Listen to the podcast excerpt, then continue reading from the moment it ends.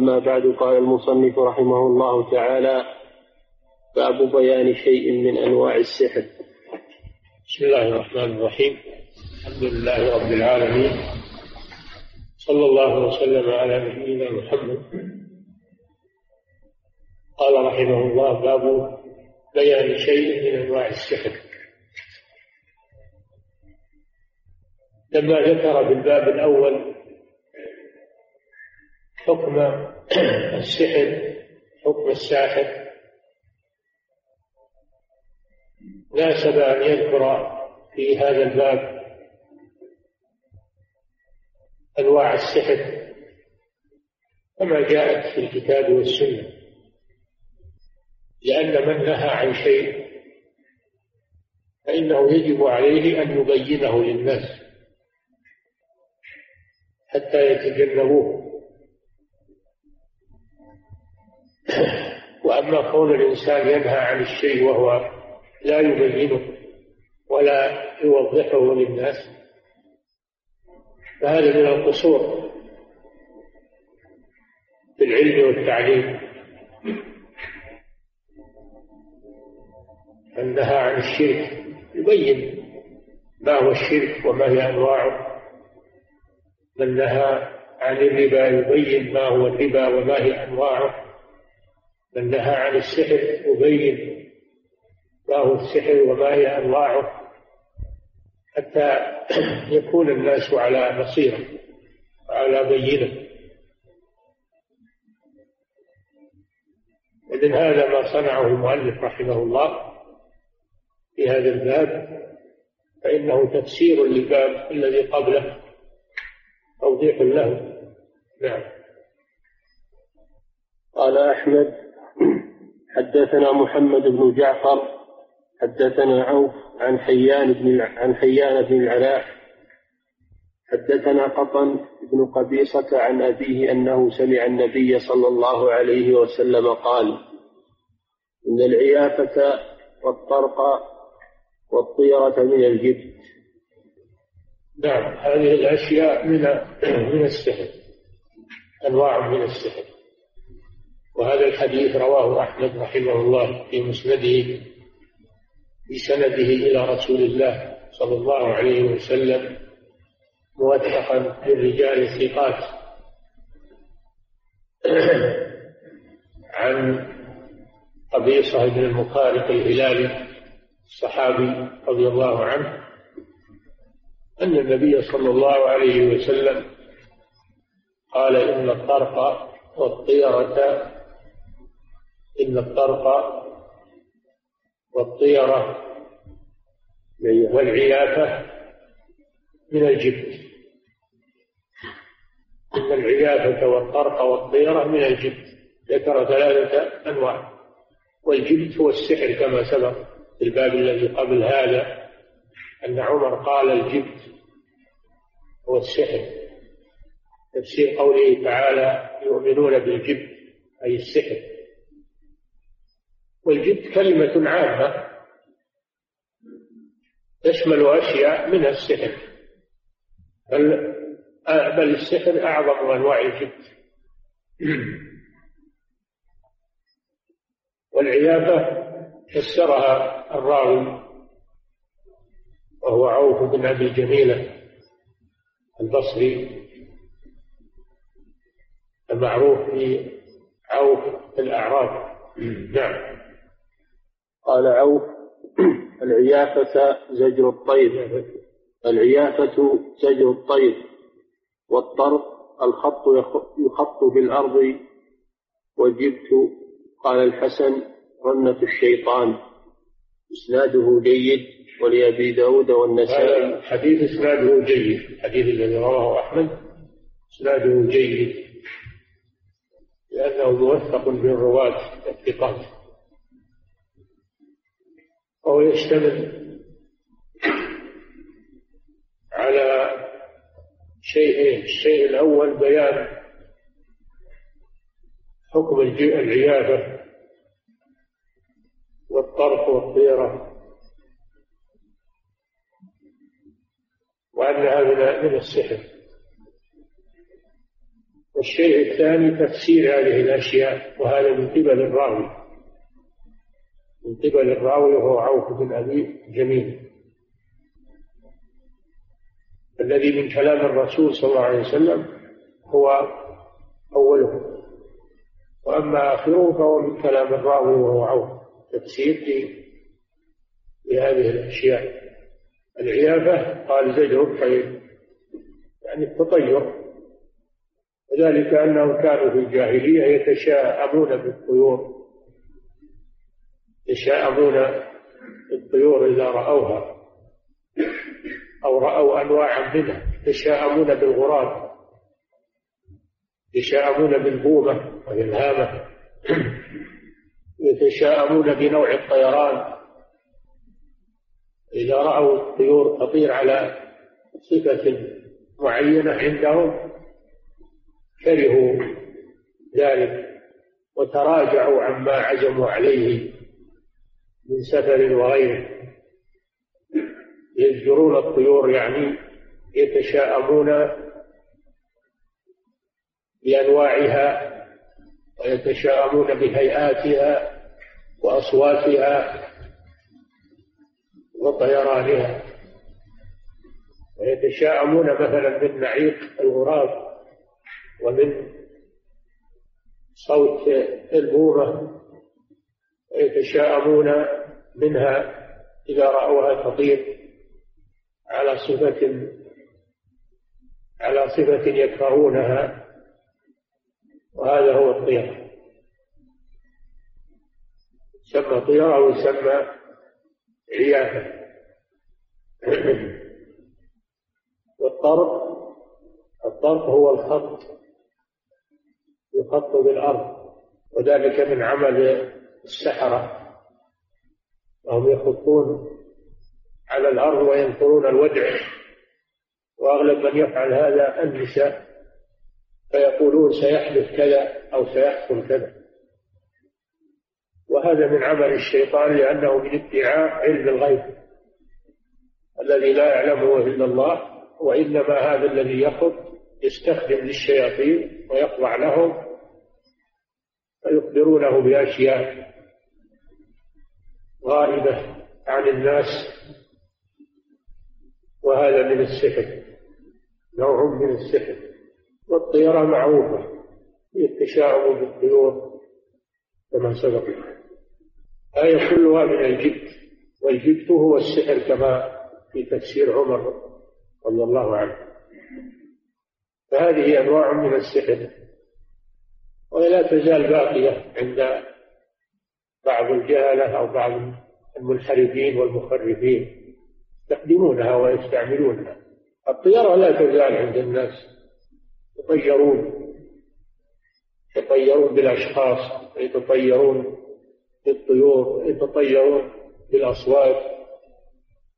هي التشاؤم الطيرة هي التشاؤم. هذه لا تزال.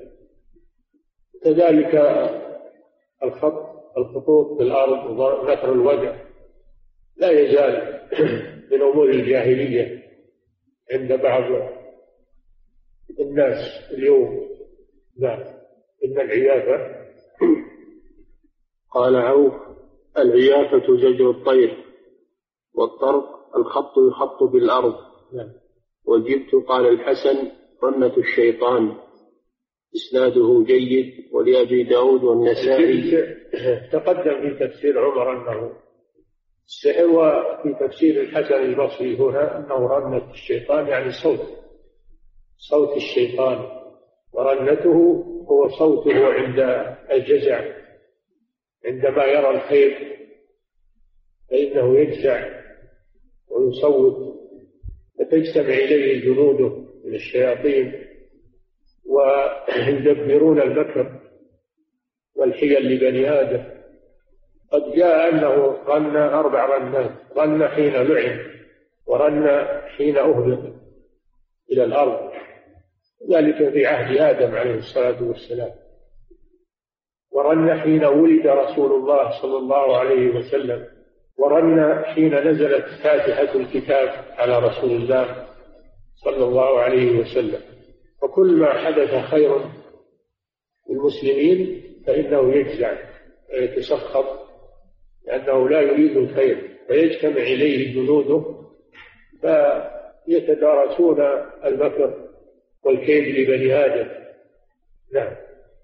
وعن ابن عباس رضي الله عنهما قال قال رسول الله صلى الله عليه وسلم من اقتبس شعبة من النجوم فقد اقتبس شعبة من السحر زاد ما زاد. رواه أبو وهذا أيضا نوع من أنواع السحر نوع آخر وهو التنجيم. تنجيم وهو نسبة الحوادث الأرضية إلى الأحوال الفلكية. فيقولون حدث كذا بسبب طلوع النجم الفلاني أو غروب النجم الفلاني. فينسبون الحظوظ والنحوس إلى النجوم. فيقولون فلان نجمه منحوس أو فلان نجمه محظوظ أو غير ذلك. نسبة الحوادث الأرضية إلى الأحوال الفلكية. هذا هو التنجيم. وهذا نوع من السحر. كما قال النبي صلى الله عليه وسلم من اقتبس شعبة من النجوم يعني تعلم تعلم شيئا من التنجيم من تعلم شيئا من التنجيم فقد اقتبس شعبة من السحر. دل على أن التنجيم نوع من أنواع السحر. وإذا كان نوعا من أنواع السحر فإنه حرام وشرك.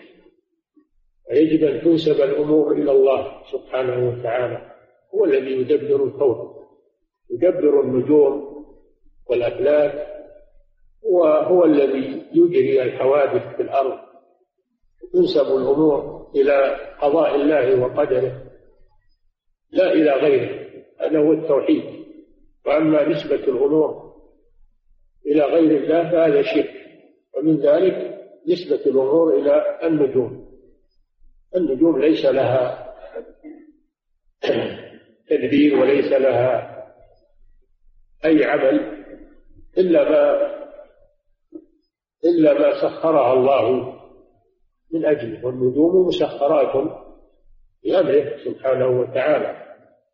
تطلع وتغرب بأمره ولها مصالح فيها مصالح كما ذكر الله زينة للسماء رجوما للشياطين وعلامات يهتدى بها في ظلمات البر البحر وهو الذي جعل لكم النجوم لتهتدوا بها في ظلمات البر والبحر. لقد زينا السماء الدنيا بزينة الكواكب قد زينا السماء الدنيا بمصابيح. وأيضا هي رجوم للشياطين. إذا حاولوا استراق السمع فإنهم يرمون بالشوق من النجوم. فتقتلهم أو تطردهم ولا يتوصلون إلى ما أراد. هذه فوائد النجوم كما يأتي. سيأتي في التنجيم بعض خاص الذي يقتبس يتعلم يعني يقتبس يعني يتعلم التنجيم لهذا الغرض فإنه ساحر ومشرك. أما الذي يتعلم علم النجوم لأجل الحساب فهذا لا بأس به تعلم منازل القمر. تعلم منازل القمر وتعلم سير الشمس في بروجها. تعلم المواقيت والفصول فصول السنة ووقت أوقات الصلوات أوقات الصلوات والصيام. ووقت البذور بذور الأشجار والزراعة هذا مباح هذا يسمى علم التسيير. هذا من فوائد النجوم وهو لا ليس فيه شرك إنما هو معرفة الحساب. تعلم عدد السنين والحساب وكل شيء فصلناه تفصيلا. جعلنا الليل والنهار آيتين فمحونا آية الليل وجعلنا آية النهار مبصرة لتبتغوا فضلا من ربكم ولتعلموا عدد السنين والحساب. هذا لا بأس به وليس به شرك. الحسابون الذين يحسبون التوقيت هؤلاء لا حرج عليهم في ذلك. أما الذين يتعلمون التنجيم للاعتقاد والحظوظ والنفوس كما يقولون. هذا هو السحر وهذا هو الشرك بالله عز وجل. فينبغي أن يفرق بين هذا وهذا. وهذا سيأتي إن شاء الله له باب خاص. نعم. وقوله من اقتبس شعبة من النجوم يعني تعلم شيئا من التنجيم المحرم فقد اقتبس أي تعلم شيئا من السحر. شعبة من السحر. زاد ما زاد أي كلما زاد من تعلم هذا فإنه يزيد إثمه ويزيد كفره وشركه. نعم. وللنساء من حديث أبي هريرة رضي الله عنه من عقد عقدة ثم نفث فيها فقد سحر ومن سحر فقد أشرك. وهذا نوع آخر من أنواع السحر نوع رابع.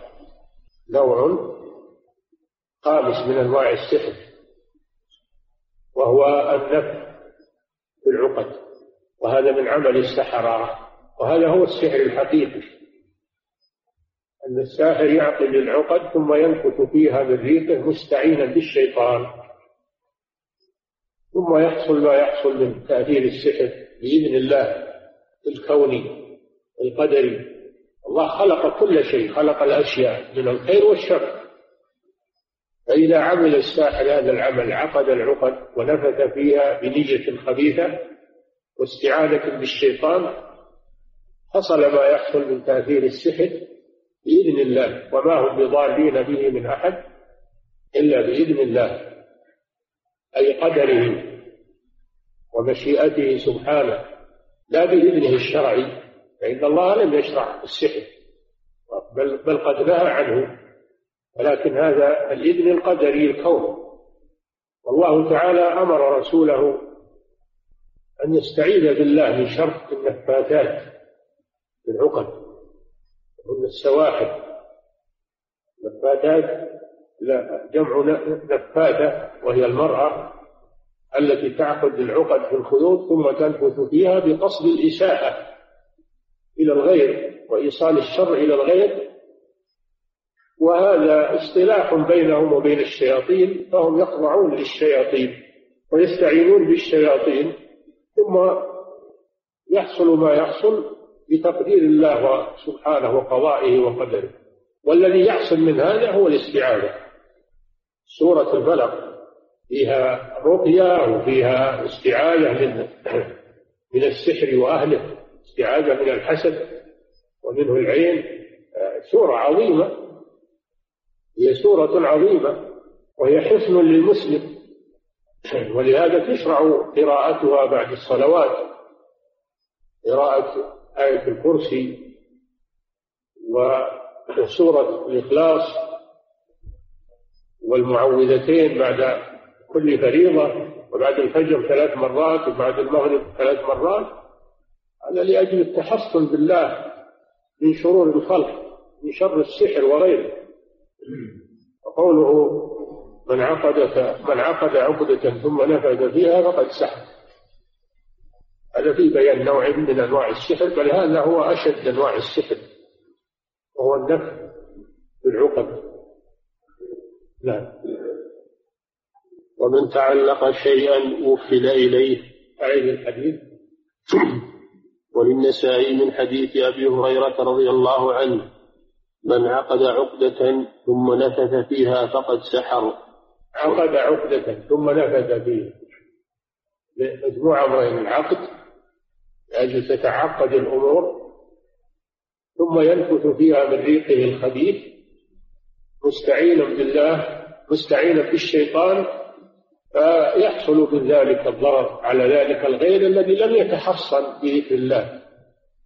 هذه عقوبة لمن أصيب بالسحر لأنه لم يتحصن بالله عز وجل ولم يستعن بالله ولم يقرأ هذه السور وهذه الآية العظيمة تحصن بها ويولد بها على نفسه. فيصاب. الإنسان إذا برز للعدو ولم يتخذ الوقاية يصيب. لكن إذا اتخذ الوقاية من عدوه تحصن فإنه لا يضره العدو. والتحصن إنما هو بذكر الله عز وجل. لا ينجيك من الشيطان شياطين الإنس والجن إلا ذكر الله. وذلك بالورد الشرعي في الصباح والمساء. نعم. ومن سحر فقد أشرك. من سحر فقد أشرك. من سحر هذه عامة لفظة عموم. من سحر كل من سحر فقد أشرك. دل على أن السحر كله شرك. هذا فيه رد على اللي يقولون أن السحر ينقسم إلى قسمين كما سبق لنا في الباب الذي قبل في شرح الباب.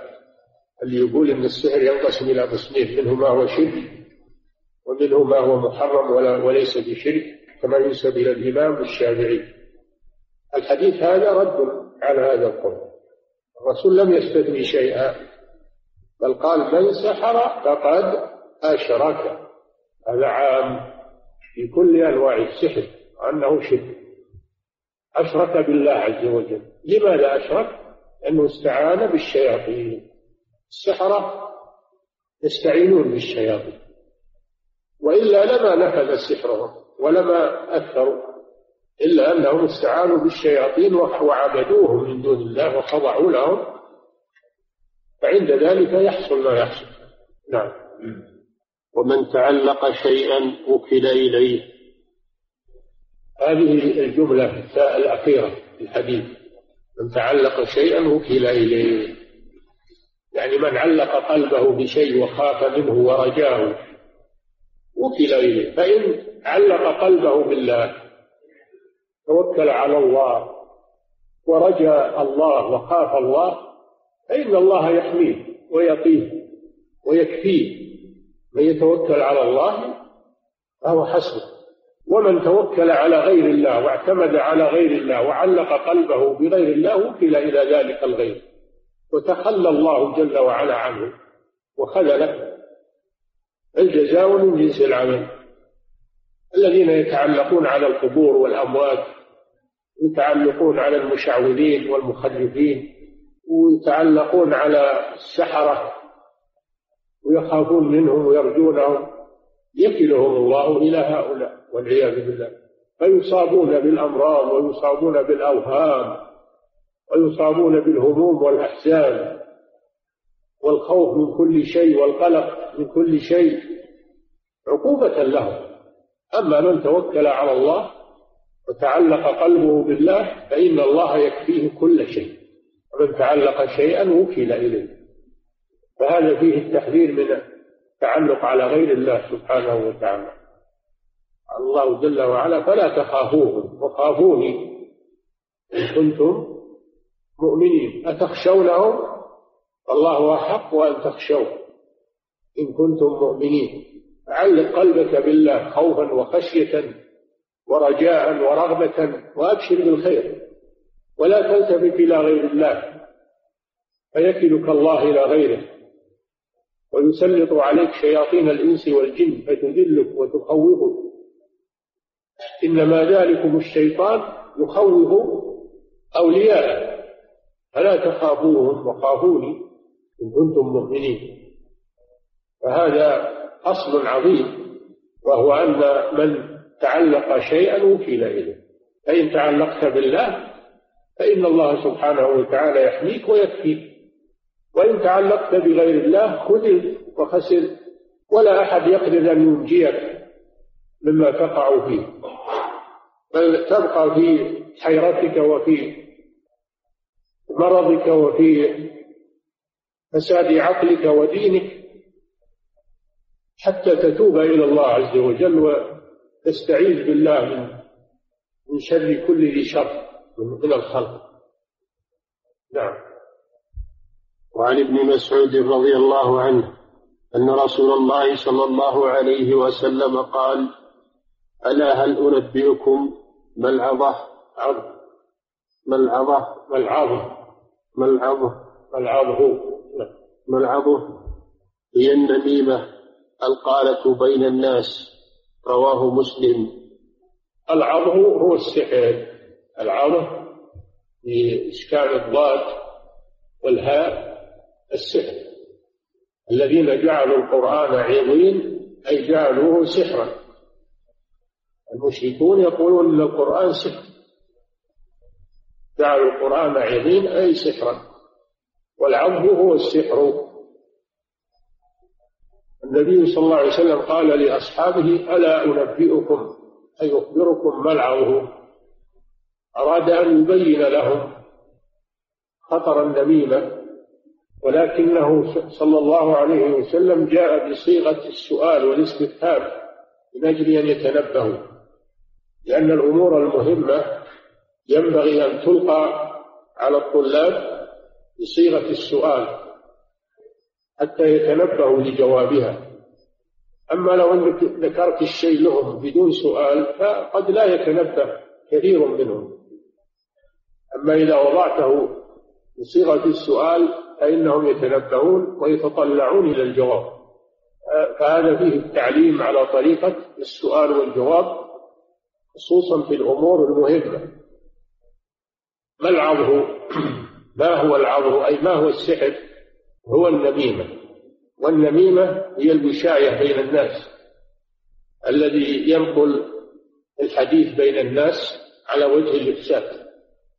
فيذهب إلى فلان ويقول إن فلانا يقول فيك كذا وكذا ويذمك ويتكلم فيك حتى يملأ صدره بالحقد على أخيه. ثم يذهب إلى الآخر ويقول مثل ذلك حتى يفسد بين الإثنين.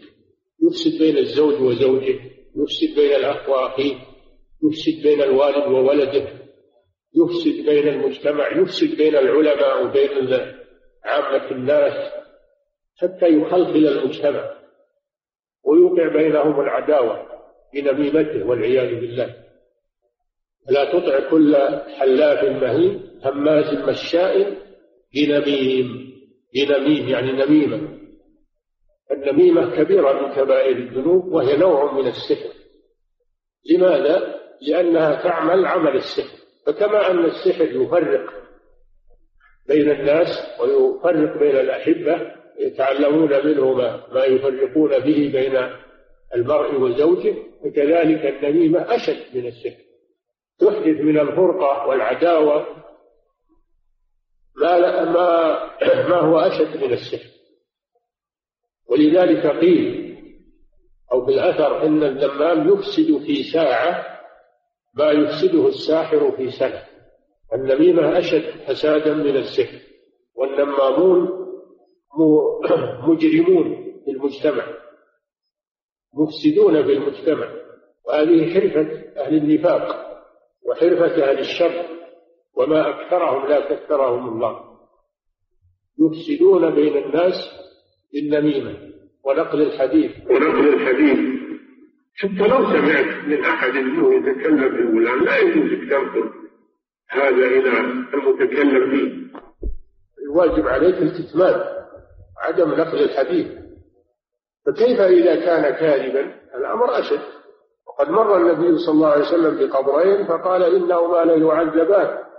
فأخبر صلى الله عليه وسلم أن أحدهما كان يمشي بالنميمة. النميمة من أسباب عذاب القبر والعياذ بالله. وهنا يقول صلى الله عليه وسلم ألا أخبركم العظم؟ هي النميمة أي السحر. القال بين الناس الذين ينقلون الحديث والقول يقولون قال فيك فلان قال فيك كذا وكذا وفلان قال فيك كذا وكذا حتى يملأ الصدور بالعداوة والحقد بين الناس. الواجب على من سمع شيئا من الكلام أن يكتبه وأن ينصح للمتكلم وينهاه عن عن الغيبة أن يغتاب أخاه ينهاه ويبين له حرمة أعراض المسلمين. أما أنه ينقل ما سمع ويبلغ للمقول فيه فهذا هو النميمة الخسيس والعياذ بالله. نعم. هذا فيه بيان نوع من أنواع السحر وهو النميمة. نعم. التي يتساهل فيها الناس ويتفكهون بها في مجالسهم. نعم. ولهما عن ابن عمر رضي الله عنهما أن رسول الله صلى الله عليه وسلم قال إن من البيان لسحرا. وهذا أيضا نوع من أنواع السحر وهو البيان. والبيان المراد به البلاغة والفصاحة في الكلام. فالبلاغة والفصاحة نوع من السحر لأنها تؤثر في عقول الناس والمستمعين. فإذا كان المتكلم بليغا بليغا في كلامه فإنه يؤثر على المستمعين ويجذبه. لكن إن كان البيان يستخدم في الحق والدعوة إلى الله عز وجل فإنه محمود فإنه سحر محمود وسمي سحرا من باب التأثير فقط وإلا هو في الحقيقة ليس سحرا لكنه من باب التشبيه بالسحر في تأثيره. فإن كان يؤثر خيرا ويجلب المستمعين إلى سماع الحق والعمل به هذا خير. هذا فضل من الله سبحانه وتعالى والرسل عليهم الصلاة والسلام أعطاهم الله البلاغة الفصاحة في الكلام لأجل الدعوة إلى الله عز وجل. فهذا محمود هذا بيان محمود الخطيب والمتحدث والمحاضر في الإذاعة أو في في أي مجال إذا وهبه الله فصاحة وبلاغة واستخدمها في نشر الحق والدعوة إلى الله هذا عمل محمود. وهذا خير خصه الله به استعمله في طاعة الله عز وجل. وهذا عمل الرسل عليهم الصلاة والسلام. خلاف الثرثار والذي لا يحسن الكلام فهذا ينفر المستمعين. لا يستمعون إلى كلامه بل يثقل عليهم كلامه. ولا يتلذذون به لا بالبليغ البسيط. أما إذا استخدم البلاغة والفصاحة للشر والدعاية للباطل والتحذير من الخير فهذا هو السحر المحرم. لأن السحر يقلب الحق باطلا والباطل حقا. فكذلك الفصاحة والبلاغة قد يستخدمها الإنسان لتنفير الناس من الخير وترغيبهم في الشر ويصغون إليه لحسن كلامه وفصاحة منطقه فيؤثر فيهم فيزهدون في الخير ويرغبون في الشر. وهذا شأن دعاة الضلال. هذا هو شأن دعاة الضلال. وشياطين الإنس والجن يوحي بعضهم إلى بعض زخرف القول غرورا. ولو شاء ربك ما فعلوا فذرهم وما يفترون. الشاعر يقول في زخرف القول تزيين لباطله والحق قد يعتريه سوء تعبير. الفصيح إذا استعمل فصاحته في نشر الشر هذا هو المذموم وهذا هو السحر المحرم لأنه قلب الحقائق وغير الموازين وأفسد الأفهام كعمل الساحر تماما والعياذ بالله. أما إذا استخدمه في الخير ونشر الدعوة إلى الله فهذا هو المحمود من من البيان. البيان والفصاحة لا يذمان مطلقا ولا يمدحان مطلق بل يذم منهما ما كان يستعمل في الشر ويمدح ما كان يستعمل يستعمل في الخير. نعم. باب باب بيان شيء من أنواع السحر. قوله قال أحمد حدثنا محمد بن جعفر حدثنا عوف عن حيان بن العلاء حدثنا قطن بن قبيصة والإمام أحمد بن حنبل ومحمد وابن جعفر المشهور بغندر الهذلي البصري ثقة مشهور مات سنة ست ومائتين وعوف وابن أبي جميلة بفتح الجيم العبدي البصري المعروف بعوف الأعرابي. ثقة مات سنة ست أو سبع وأربعين وله ست وثمانون سنة. وحيان بن العلاء بالتحتية ويقال حيان بن مخارق أو العلاء البصري مقبول. وقطن بفتحتين أبو سهلة البصري صدوق. تابعي قطن تابعي نعم. قوله عن أبيه هو قبيصة بفتح أوله. ابن مخارق بضم الميم.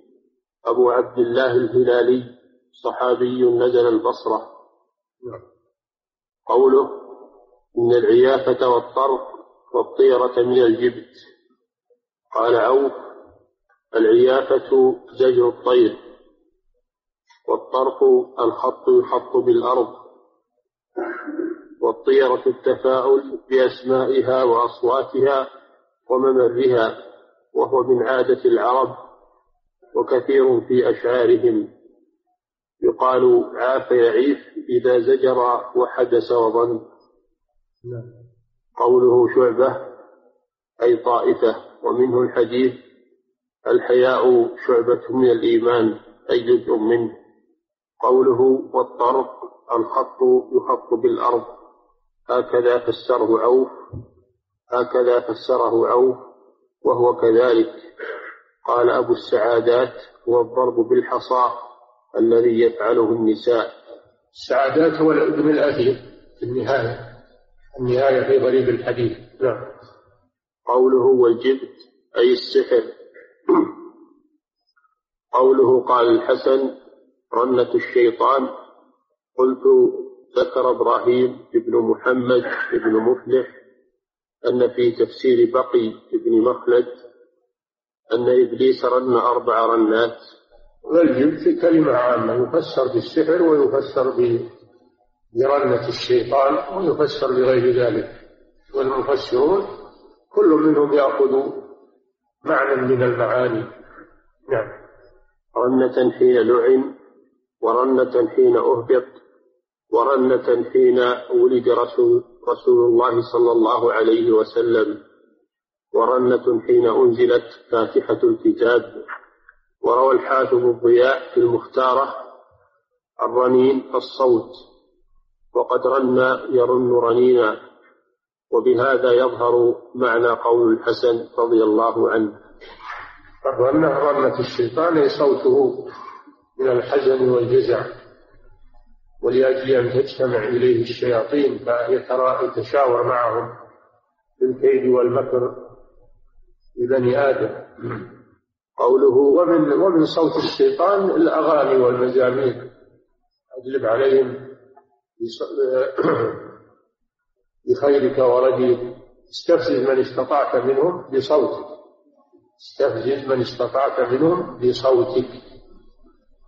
وصوت الشيطان منه الغناء والمزامير من صوت الشيطان. نعم. وعن ابن عباس رضي الله عنه قال قال رسول الله صلى الله عليه وسلم من اقتبس شعبة من النجوم فقد اقتبس شعبة من السحر. زاد ما زاد.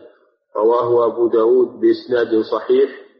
ولذا صححه النووي والذهبي ورواه أحمد وابن ماجه. نعم.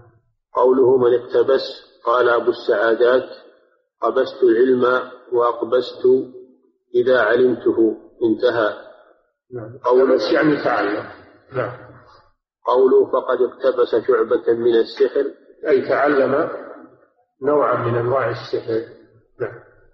قوله فقد اقتبس شعبة من السحر المحرم تعليمه. قال شيخ الإسلام فقد صرح رسول الله صلى الله عليه وسلم بأن علم النجوم من السحر وقد قال تعالى ولا يفلح الساحر حيث أتى. قوله زاد ما زاد أي كلما زاد من تعلم النجوم زاد في السحر وفي الإثم الحاصل بزيادة الاقتباس من شعبه فإنما يعتقدونه في النجوم من التأثير باطل كما أن تأثير السحر باطل والله أعلم. قوله وللنسائي من حديث أبي هريرة من عقد عقدة ثم نفث فيها فقد سحر ومن سحر فقد أشرك ومن تعلق شيئا وكل إليه. هذا الحديث ذكره المصنف رحمه الله تعالى من حديث أبي هريرة وعزاه للنسائي وقد رواه النسائي مرفوعا وحسنه ابن مفلح. قوله وللنسائي هو الإمام الحافظ أحمد بن شعيب بن علي. ظاهر أنه يقصد ابن مفلح صاحب المبدع شرح المقنع. نعم قوله وللنسائي هو الإمام الحافظ أحمد بن شعيب بن علي بن سنان بن بحر. دينار أبو عبد الرحمن صاحب السنن الكبرى والمجتبى وغيرهما. روى عن محمد السنن الكبرى للنسائي والمجتبى مختصر مختصر منها وهو المطبوع الآن الموجود بأيدي الناس والمطبوع هو المجتبى يعني المختصر من السنن الكبرى. وأيضا السنن الكبرى طبعت. نعم. روى عن محمد بن المثنى وابن بشار وقتيبة وخلق وكان إليه المنتهى في العلم بعلل الحديث مات سنة ثلاث وثلاثين وثلاثمائة وله ثمانون سنة.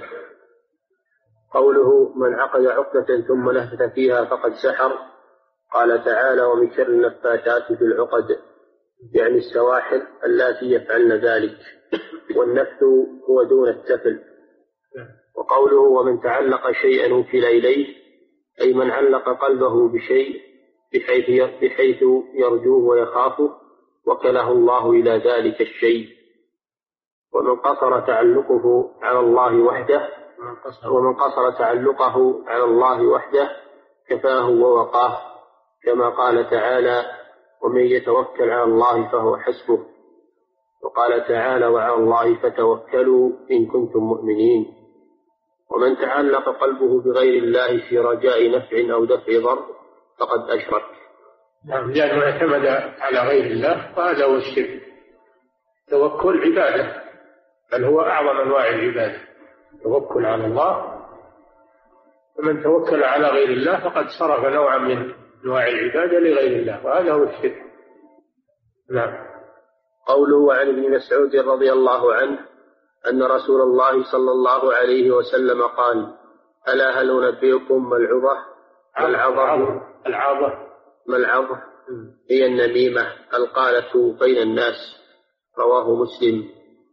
قوله ألا أنبئكم ما العظة بفتح المهملة وسكون المعجمة ثم فسرها بقوله هي النميمة فأطلق عليها العظم لأن النمام يعمل عمل الساحر.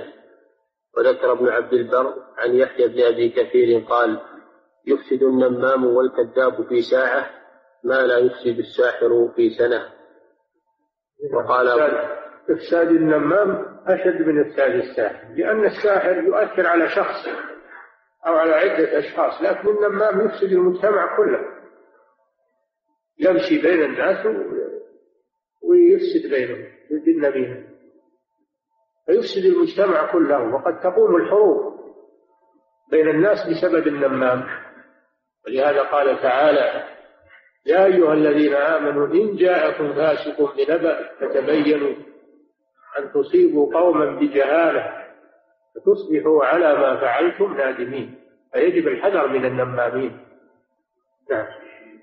وقال أبو الخطاب في عيون المسائل ومن, ومن السحر السعي بالنميمة والإفساد بين الناس. قال ابن حزم واتفقوا على تحريم الغيبة والنميمة في غير النصيحة الواجبة. أما الغيبة إذا كان المقصود منها المقصود منها النصيحة تحذر من من فلان من أجل أن لا يغتر به الناس هذه نصيحة. أو واحد شاورك استشارك في في فلان بشاركه ولا بزوجه استشارك فيه تبين ما فيه من العلوم باب النصيحة ما هو من باب الغيبة؟ هذا من باب النصيحة. أو تشتكي على على ولي الأمر ظالما ظلمك وتذكر أنه ظالم وأنه كذاب وأنه كذا من أجل من أجل آه، إنصافك منه وأخذ الحق منه فهذا ليس من من الغيبة. هذا من أجل المصلحة. نعم. أما إذا كان لغير مصلحة هذه هي الغيبة المحرمة. ولا بعضكم بعضا أيحب أحدكم أن يأكل لحم أخيه ميتا فكرهتم. كذلك من من النصيحة آه، بيان الجرح والتعديل في الرواة. لا شك إنه ذكر معايبهم ولكن هذا لمصلحة الأمة لأجل حفظ الشريعة لأجل حفظ الشريعة أن يدخل فيها كذب أو يكذب على رسول الله صلى الله عليه وسلم فيبين حالة الراوي وما فيه من من الاتهام والبدعة وغير ذلك من أجل أن لا يغتر بروايته. هذا من باب النصيحة. نعم. وفيه دليل على أنها من الكبائر. قوله يعني, يعني النميمة. أنها من الكبائر لأن إذا كانت من السحر السحر كبيرة من الكبائر. كما سبق في الباب الذي قبل هذا اجتنبوا السبع الموبقات الشرك بالله والسحر. والنميمة نوع من السحر فتكون من الكبائر. ولأن الله رتب عليها الوعيد. نعم. قوله القالة بين الناس ومنه الحديث ففشت القالة بين الناس أي كثرة القول وإيقاع الخصومة. نعم. قوله ولهما عن ابن عمر أن رسول الله صلى الله عليه وسلم قال إن من البيان لسحرا. البيان الفصاحة والبلاغة. قال ابن عبد البر فأوله طائفة على الذم لأن السحر مذموم وذهب أكثر أهل العلم وجماعة وذهب أكثر أهل العلم وجماعة أهل الأدب إلى أنه على المدح لأن الله تعالى مدح البيان. الصواب أنه ليس للذم مطلقا ولا للمدح مطلقا بل هو بحسب ما يستعمل. فإن استعمل في الخير فهو ممدوح. وإن استعمل في الشر فهو مذموم نعم. قال وقال عمر بن عبد العزيز رحمه الله تعالى لرجل سأله عن حاجة فأحسن المسألة فأعجبه قوله هذا والله السحر الحلال. انتهى. نعم. فسماه حلالا لأنه لا لم لا يترتب عليه شر نعم. والأول أصح. والمراد الأول أصح أن الحديث. ساقه الرسول مساق الذم. إن من البيان إلى السحر ما قصد الرسول المدح إنما قصده الذم ويقصد البيان الذي يستخدم للشر والدعاية للشر. وما ضل كثير من الأمم إلا بسبب دعاة الضلال وفصاحتهم وبلاغتهم. دعاة الضلال عندهم فصاحة خصوصا خصوصا المنافقون. قال الله تعالى وإن يقولوا فاسمع لقولهم يعني لفصاحتهم وبيانهم وهم أهل النفاق يريدون الشر. نعم. والأول أصح والمراد به البيان الذي فيه تنويه على السامع وتلبيس كما قال بعضهم. نعم. في القول تزيين لباطله والحق قد يعتريه سوء تعبير. زخرف القول يحسن القبيح تزيين لباطله يعني باطل القول. والحق قد يعتريه سوء تعبيره. فالإنسان اللي ما يحسن التعبير يتكلم قد يسيء إلى الحق ويكرهه الناس ويستبدلونه بسبب سوء التعبير. نعم. مأخوذ من قول الآخر تقول هذا مجاج النحل تمدحه وإن تشأ قلت ذا قي الزنابير قيء. قيء الزنابير هذا هذا مثال مثال لجعل الحسن قبيحا والقبيح حسنا العسل مثلا. العسل. إذا أردت أن تمدحه تقول هذا مجاج النحل. وإذا أردت أن تذمه قلت هذا قيء الزنابيل وهي الدبان والبعوض. فهو العسل لكن حسب التعبير. من قال إنه قيء الزنابيل هذا من باب التنفير منه. ومن قال مجاج النحل هذا من باب المدح. دل على أن الناس ينظرون إلى التعبير. نعم. مدحا وذما وما جاوزت وصفهما والحق قد يعتريه سوء تعبيري. مدحا في قولك هذا مجاج النحل وذما في قولك لا قيء الزنابير نعم. قوله إن من البيان لسحرا هذا من التشبيه البليغ لكون ذلك يعمل عمل السحر. نعم. فيجعل الحق في قالب الباطل والباطل في قالب الحق والباطل في قالب الحق فيستميل فيستميل به القلوب قلوب الجهال حتى يقبل الباطل وينكر الحق. وأما البيان الذي يوضح الحق ويقرره ويبطل الباطل أو يبينه فهذا هو الممدوح. وهذا وهكذا حال الرسل وأتباعهم.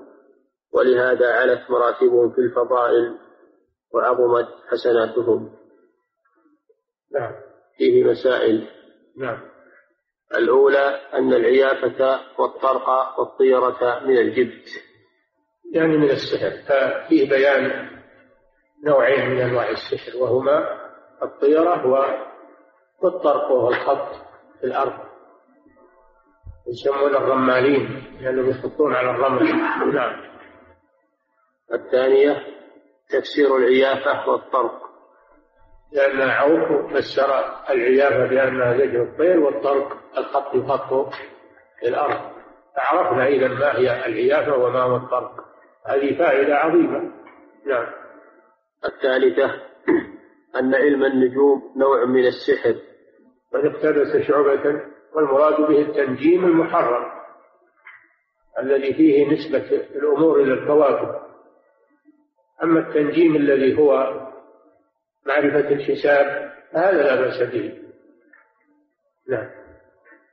الرابعة أن العقد مع النفس من ذلك.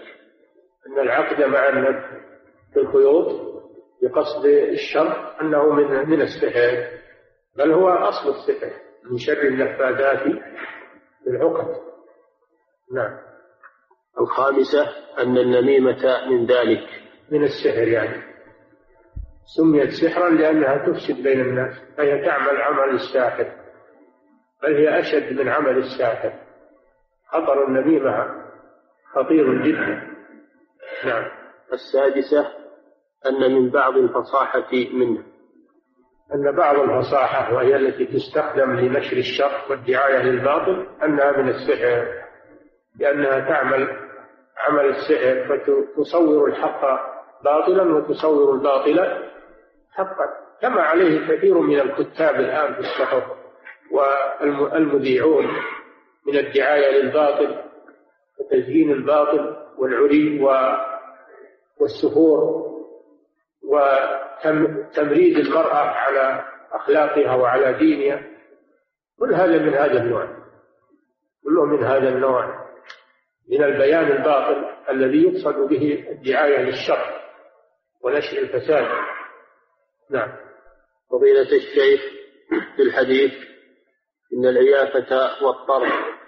الحديث فهل العيافة والطيرة بمعنى واحد؟ بمعنى واحد نعم. العيافة والطيرة بمعنى بمعنى واحد. نعم. فضيلة الشيخ هل يجوز للمسحور أن يذهب إلى الساحر للعلاج إذا ما نجحت؟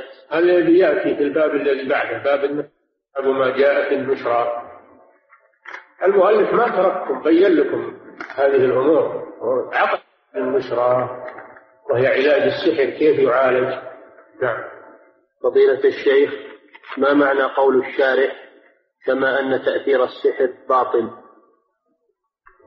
نعم ما معنى قول الشارع كما أن تأثير السحر باطل؟ هذا الكلام اللي قبله شبه نشوف.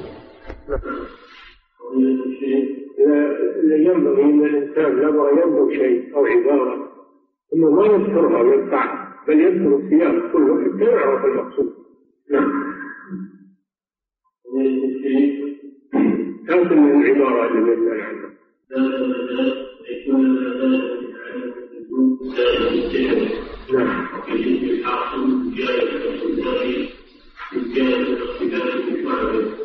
نعم. فإنما يتحدثون ويقولون من تأثير الباطل من تأثير باطل كما تأثير باطل والله أعلم واضح الآن أن تأثير أن السحر أثره باطل. كذلك التنجيم أثره باطل. لأنه اعتقاد بغير الله عز وجل وشرك بالله. كما أن السحر شرك وكذلك التنجيم سحر وباطل. نعم. ومن أن المسلم شيطان وأن يكون من الله أن يتعامل مع هؤلاء في مسلم الجن لا يقال لهم شياطين الشياطين مردة الجن الشياطين هم كفرة الجن مردة الجن أما المسلمون منهم فإنهم مسلمون ومؤمنون وإخوان لنا من إخواننا.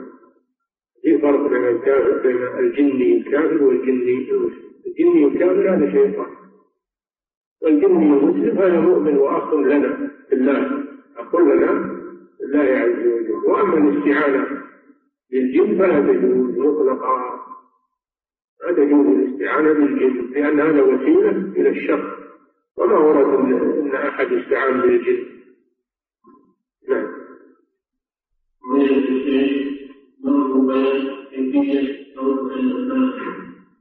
يترك النبي توبته مندم على ما حصل منه ويقلع عن النميمة يعني يتركها ويعزم ما يعود إليه. توبة النمام مثل توبة غيره نعم.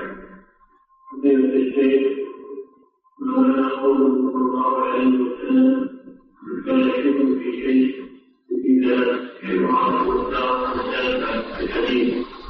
هذا يأتي إن شاء الله في باب الطيرة يأتي في باب الطيرة ولكن معناه أن ليس هذا من الطيرة بل هذه أشياء خلق الله فيها الشر هذه شريرة فتجتنب من أجل شرها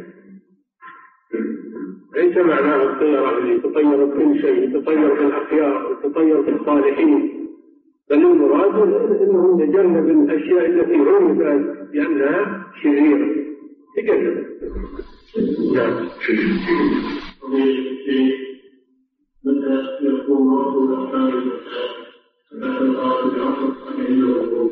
كله كله يصلح كله من بعد الظهر إذا زالت الشمس. دخل المساء فلو أوردت عند زوال الشمس قد أوردت للمساء وكذلك لو أوردت بعد العصر أو بعد المغرب كله كله في المساء نعم نعم ما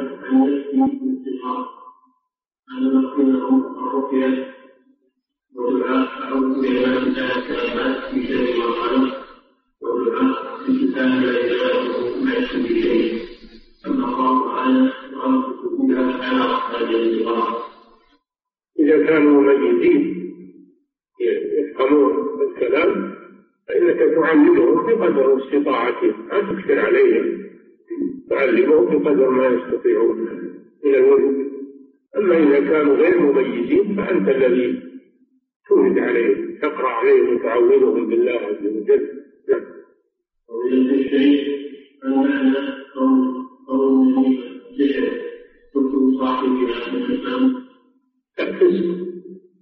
وما ما يتاخذ حكم السحر من كل وجه بمعنى أنه يقتل وأنه يكفر كما يكفر الساحر لا. لكنها تأخذ حكم السحر من من وجه الإفساد والتأليل ولا تأخذ حكمه من حيث الكفر ومن حيث وجوب القتل. لا تأخذ حكمه من هذه الناحية. نعم.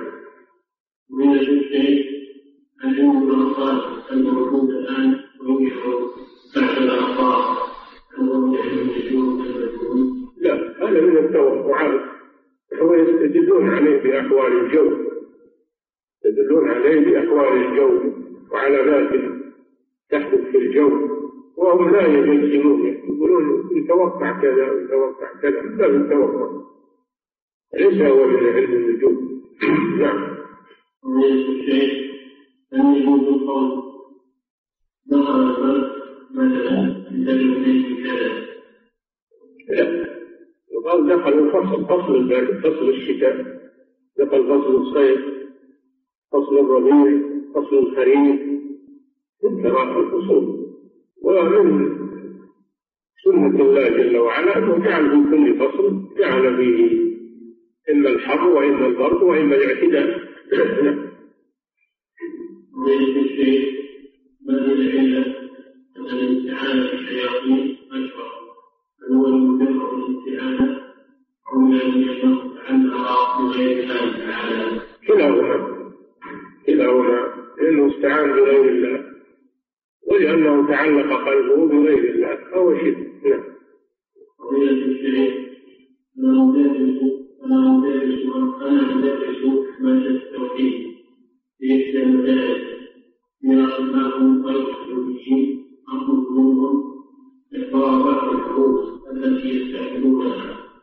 حتى أبين للكتاب بأن هذه الأشياء لا تنفع ولا تضر بل أمر على شيء أخذ منهم هذه الأشياء يكفي انك تبين لهم وتشرح لهم معنى الحروز المحرمة.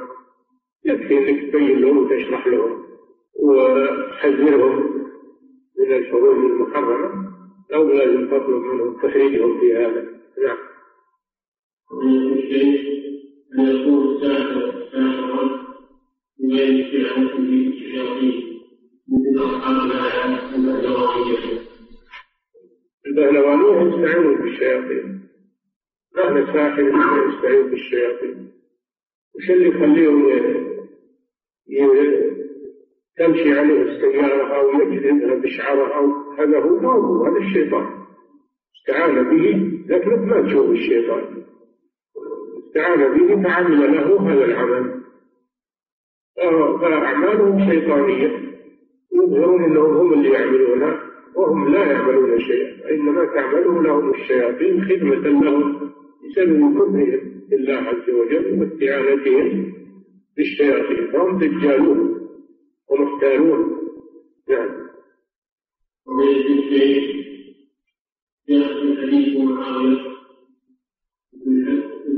جاء في حديث معاوية بن الحكم رضي الله عنه قال قلت يا رسول الله إن إن أخوانا يقتلون قال كان من الأنبياء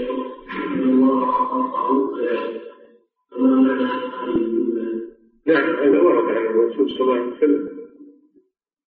والأنبياء يجري الله عليهم على أيديهم معجزات. هذا من معجزات. نبي من الأنبياء ولم يصل أحد إلى ذلك. ولهذا قال من استطاع؟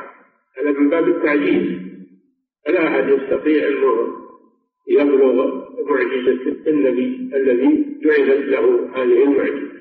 هذا قول من استطاع من باب التعجيل. وبيان أن أحدا لن يصل إلى ما كان يفعله ذلك النبي. نعم. لا من باب الإقرار. بل هو من باب الإنكار والتعجيل نعم.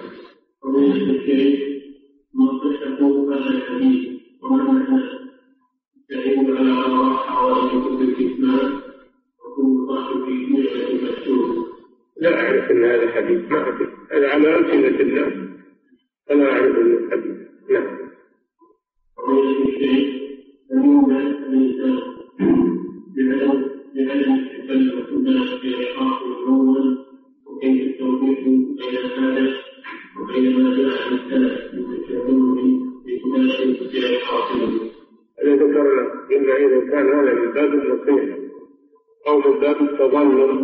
عند الحاكم فلا بأس بذلك لأن المصلحة راجحة في هذا على المضرة أو من باب تحرير التحذير من بعض الرواة الكذابين في الحديث. المصلحة راجحة في هذا ولا يعد هذا من الغيبة. نعم. ومن الشيء ما يتبقى الجراح في الزاوية الخاصة عند الراجح والرواة وهذا إلى السعادة هذا نفس الشيء هذا هو التنجيل هذا شرك. ولا يجوز أن يصدر هذا في جرائد المسلمين ولا في مجلات المسلمين وإنما هذا يصدر عن قوم لا يؤمنون بالله أو جهال لا يعرفون العقيدة. ينتسبون للإسلام لكن لا يعرفون العقيدة ولا يعرفون نواقض التوحيد. على كل حال هذا أمر باطل ولا يجوز تصديقه. بل يجب إنكاره والابتعاد عنه. نعم. معه الشخص الذي يدخل عند الخطر ويطلب صاحب الخطر الشفاعة له عند الله هل هذا العمل هل هذا العمل؟ نعم. هذا بدعة ولا يجوز أن يطلب من الميت شيء الشفاعة ولا ولا الدعاء ولا الاستغفار ولا غير ذلك لأن الميت انقطع عمله. فلا يطلب منه شيء. وإنما ويطلب الشفاعة من الله عز وجل. فيقول اللهم شفع بي نبيك. اللهم لا تحرمني شفاعة نبيك. شفع بي عبادك الصالحين. لا تحرمني من شفاعة عبادك الصالحين. فيطلبها من الله سبحانه وتعالى. ولا يذهب إلى القبور ويسألهم لا دعاء ولا استغفار ولا شفاعة ولا أي حاجة من الحوائج لأن الموتى قد انتهوا وانقطعت أعمالهم. ولا يطلب منهم أي شيء. إنما يدعى لهم ويستغفر لهم. ترحم عليهم إذا كانوا مسلمين. نعم.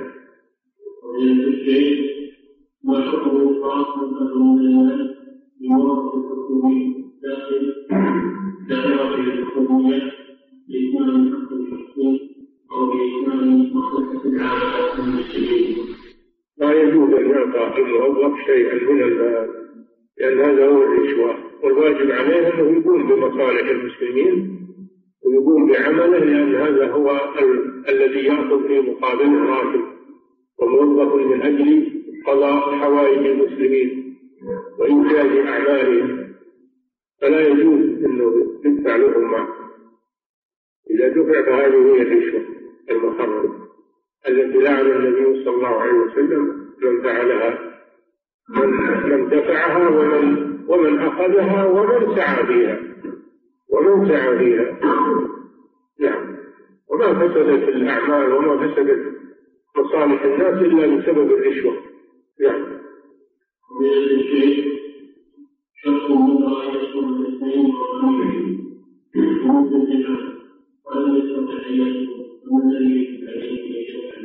إذا لم يستطع يكفر كفارة يمين وإن كان يستطيع فيجب عليه الصيام.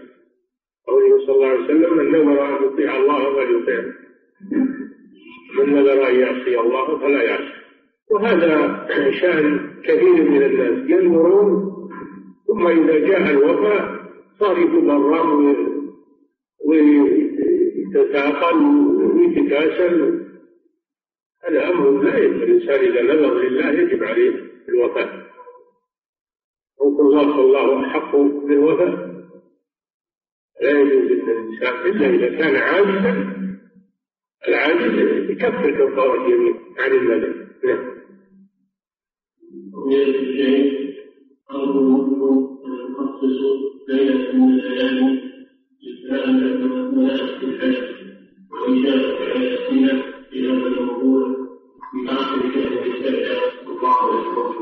كل هذا في درس الفقه إن شاء الله. كل هذا في درس الفقه يأتي معنا إن شاء الله. نعم. الاستنجاء الرجيع أمام الدابة الرجيع روث الدواب لا يستنجى به لأنه على الدواب الجن المؤمنين من الجن يلوثه عليه نعم وفي رواية أنه لا يطهر أيضا. جاء في أنه لا يطهر نعم.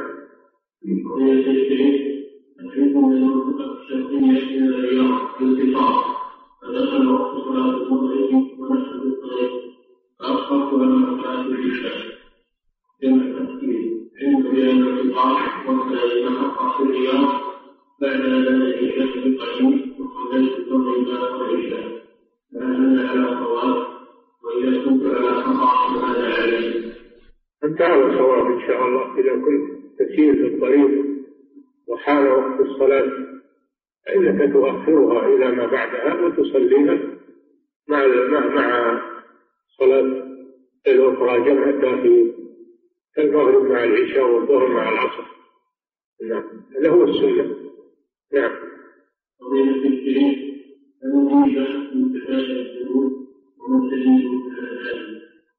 نعم الغيبة من كبائر الذنوب الدليل على ذلك قوله تعالى ولا يغتب بعضكم بعضا أيحب أحدكم أن يأكل لحم أخيه ميت وأكل لحم الميت؟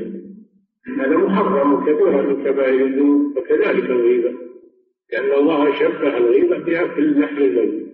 نعم.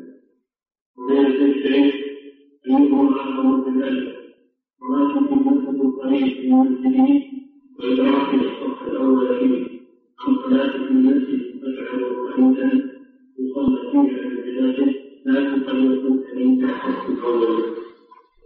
الأول إن شاء الله. المهم أنك تدرك الصلاة في المسجدين. ولا يفوتك شيء من الصلاة. واتبع ما هو أسهل عليك. لا تشق على نفسك. اتبع ما هو أسهل عليك. والدين يسر ولله الحمد. نعم. ومن بالعدة إذا مات عنها قبل أن يدخل نعم. إذا عقد عليها ومات وجبت عليها العدة ولو لم يدخل بها. وتنجو منه. إنما الفرقة بالطلاق الفرقة بالطلاق قبل الدخول هي التي ليس عليها عدة. أما الفرقة بالموت فإنها عليها العدة كما قضى بذلك رسول الله صلى الله عليه وسلم قضى به الصحابة. نعم.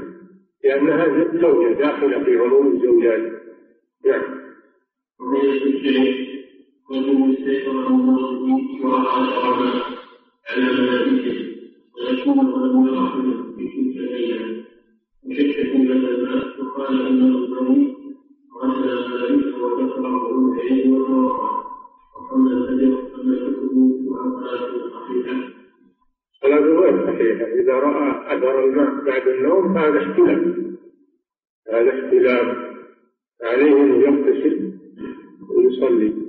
ولو لم يذكر احتلامه ووجود الماء على ملابسه هذا دليل على الاحتلام وقد لا يشعر به الإنسان المستغرق في النوم.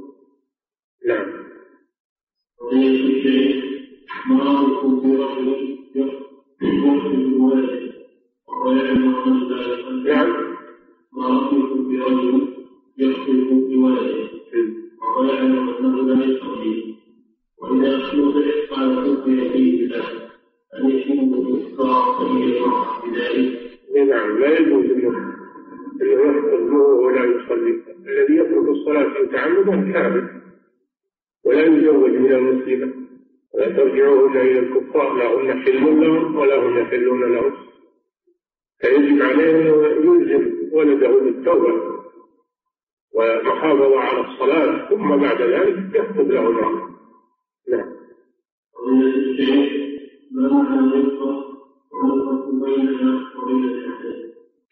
تولي- تمني زوال النعمة عن المحسود وأما الغبطة فمعناه أن الإنسان يتمنى أن يحصل له ما حصل لأخيه من غير أن يتمنى زوال النعمة عن أخيه.